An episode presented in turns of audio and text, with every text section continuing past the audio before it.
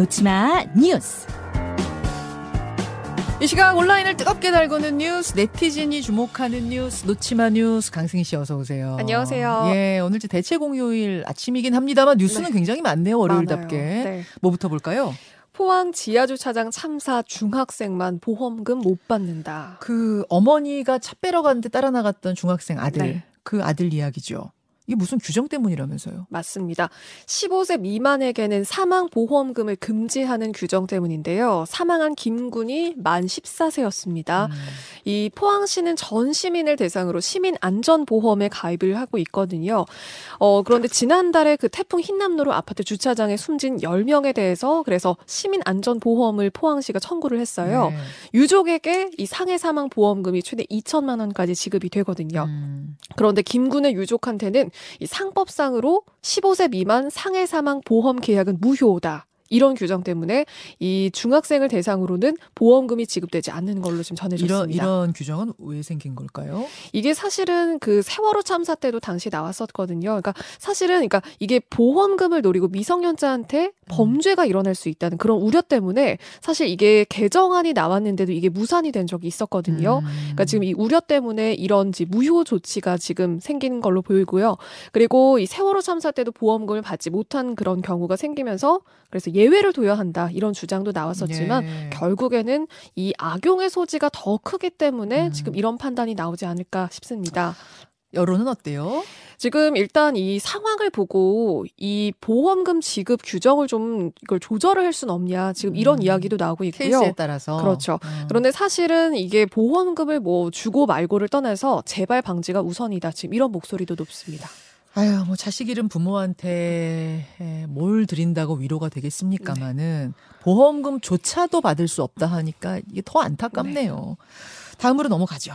중고 사이트에 삼성 입사 선물 내놓은 신입사원 뭘, 뭘 판다고 내놓은 거예요? 궁금하시죠? 네.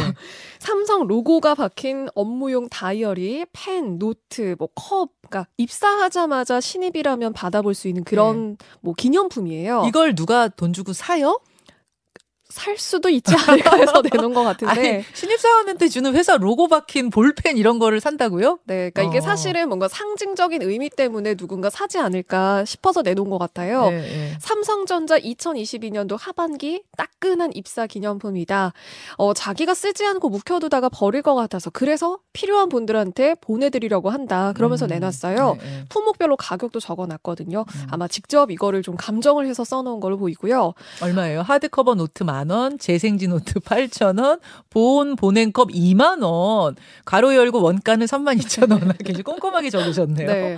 어, 그런데 이걸 판매한다고 내놓으면서 지금 온라인상에서는 갑론을박이 뜨거웠거든요. 네, 네. 그러니까 이게 사실 기념품이잖아요. 아무리 필요 없어도 내놓는 건 좀 너무하다. 음. 창피하고 구질구질하다. 뭐 이런 의견도 있었고요. 음. 아 그냥 친구나 가족한테 선물을 하지 파는 건 좀 아니지 않냐 쓴소리도 있었는데 반면에 뭐 파는 건 본인 자유 아니냐 필요 없으면 중고로 팔 수도 있지 뭐 어떠냐 이런 네. 의견도 있었습니다. 글쎄 뭐 이게 감론을박까지 버릴 사안인지 전 잘 모르겠는데 팔고 싶으면 파는 거고 사고 싶으면 사는 거죠. 다음으로 가죠. 허리 디스크 싹 나았다는 엉금엉금 운동. 이게 뭐, 무슨 얘기입니까? 이거 좀 온라인상에서 참 뜨거운데요. 음.